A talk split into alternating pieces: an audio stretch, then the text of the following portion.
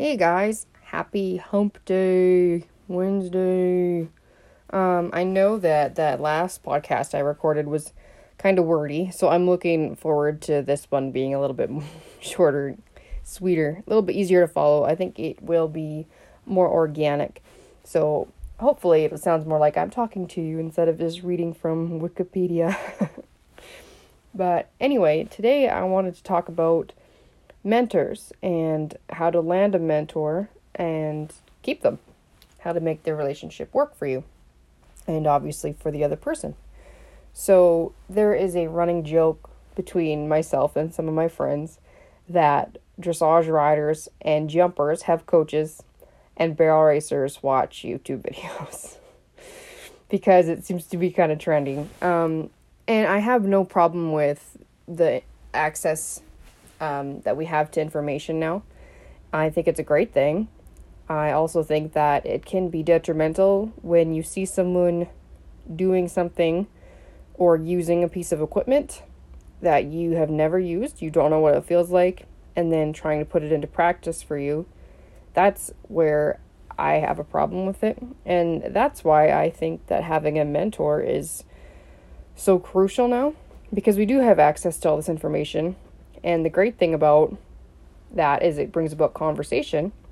So having someone that is looking out for your best interests that should hopefully know a whole lot more than you do on all the subjects is going to be willing to discuss any questions that you have. So there's really no lose to it, I think.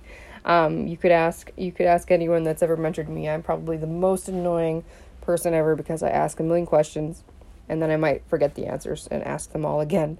But that's the point of it. Um, so, like I said, it's becoming a lot more widely accepted that everyone needs mentors and that no one succeeds alone. I think that it's a growing process. We love the idea of someone that has natural talent, that is just a cut above, that didn't need anything, that didn't need anyone, and they just went and succeeded and won and dominated but the reality is, it's just not like that. No one wins alone, and talent only takes you so far. So that's why effective coaching and learning is what's going to really put you ahead. Consistency is your friend no matter what you're doing. Longevity is procured through consistency. So the common question is how do I find a mentor or a coach? And you can apply this to anything. I think that we should all have mentors in more than one area of our life. Uh, obviously, I'm referring to uh, barrel horses and, and having a trainer, but spiritually, emotionally, physically, whatever you're choosing to do, I mean, people hire personal trainers at the gym. So that's a mentor, you know? I mean, uh, spiritually, whether it's that it's uh, a church leader or what what have you. That's that is still a mentor. So I think the I dealt with this puzzle, the pieces of this puzzle over and over again, trying to find a way to make them all fit and wanting to break further into this world and ride futurity horses and go to rodeos and have better better mounts under me. And I and I rode okay, but you still make such a big leap when you find someone that can help you put the pieces together. so now, years later, I can look back and pinpoint what helped develop the mentorship that I have. And starting with the mindset not to have when you approach a relationship like this with. Now, I think most people mean well, but if you bluntly ask someone that doesn't really know you to be a mentor, that puts them in a very awkward position because they're going to feel bad about saying no, or they're going to feel very forced and obligated to say yes. But you have to remember going forward that a mentorship is not about you, and they will not come and find you. This is the type of relationship that requires you to be very proactive. So, when I found the person that mentors me, I wasn't necessarily looking for a mentor. I think it was kind of bestowed upon me. and I mean, there's a few different ways to tell the story, I guess, but if I had to give a tip when you're initially looking, find someone that you want to be like, and not just a good trainer or a good jockey. You need to find someone who shares and understands a similar riding style because otherwise you'll just end up very frustrated and probably burnt out. Because trying to reteach yourself to ride is extremely discouraging. That's why you have to take your time looking, also. So, um, studying the person, study them, watch how they treat their horses, watch how they treat the people they encounter, and then create realistic expectations from there. You can't really just ask someone to be a mentor up front. That's just too much of an ask of someone that doesn't know what you're about. That's very, very formal. If someone was to come up to me and say, "Hey, would you mentor me?" I would be like, "Well, that's a that's a tall order. Like mentor you how? Like realizing that they are not infallible. but you also have to evaluate then if your learning style can sync with them. Some people are very good performers. Not everyone is a great coach. Now, some people, their learning style is going to sync with someone who is very, very vocal and can explain things well. Some people, like myself, I do I prefer someone that doesn't necessarily hover. They tell me how to do something, maybe demonstrate it, watch me do it once, and then they disappear and let me work on it for a while, come back, evaluate it again. That's probably my preferred way of learning.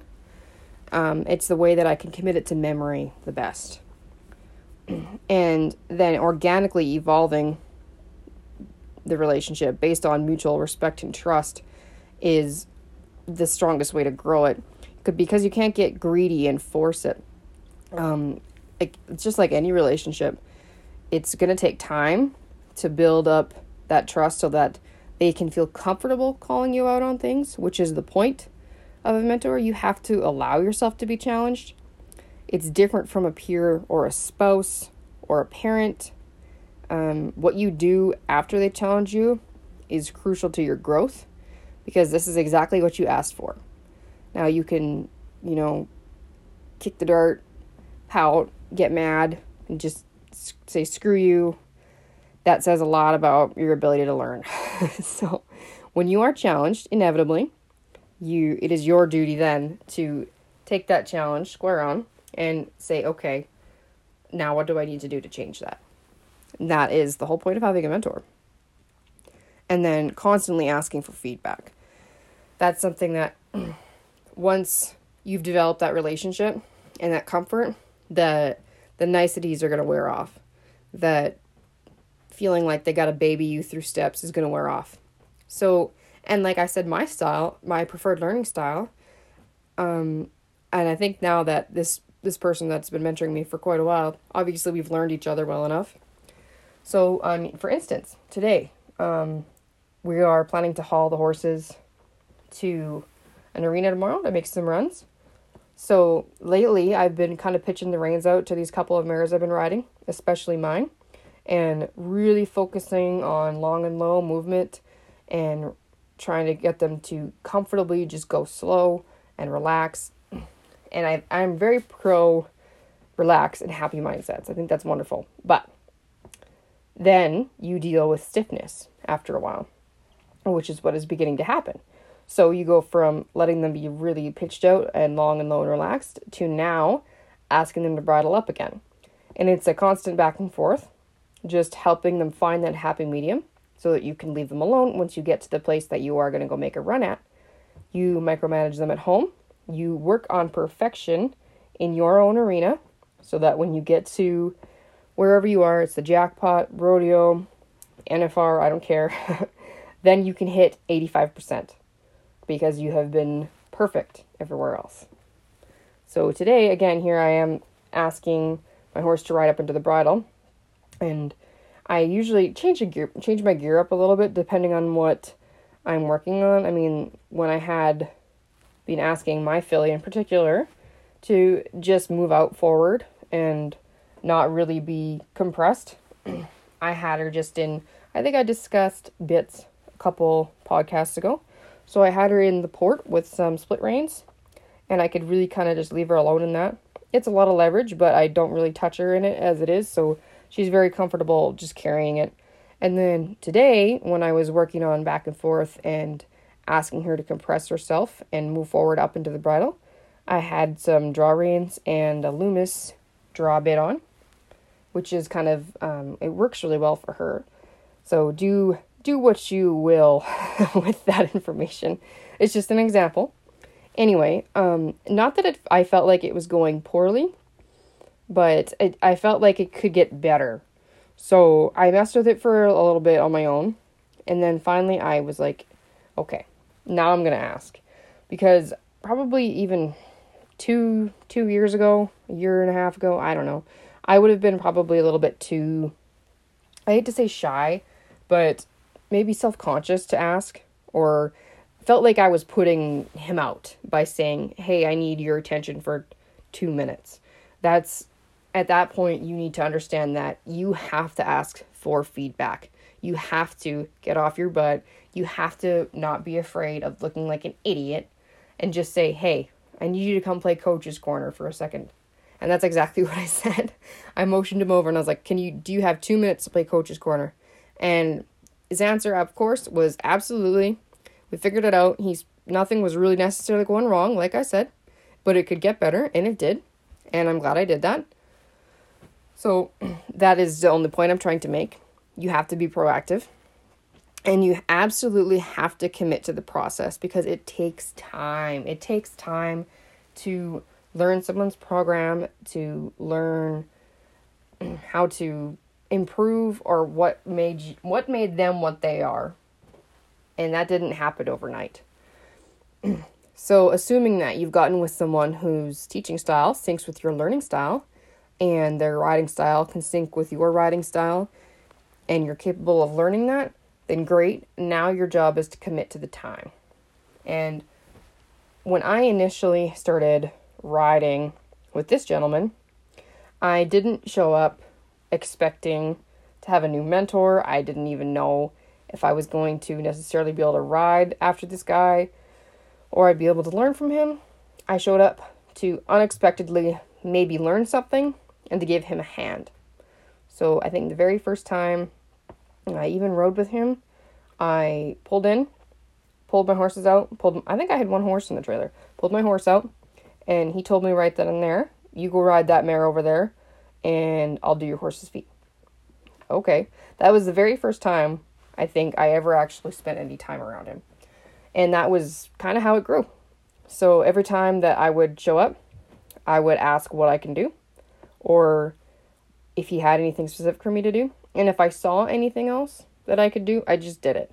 I didn't wait to be asked. I thought to myself, the more I rode with him, that things were beginning to make sense. They were beginning to align. I discovered that I could learn from this person and that I needed to do things that added value to his time. Because if you've ever been around horse trainers specifically, they are constantly battling the clock.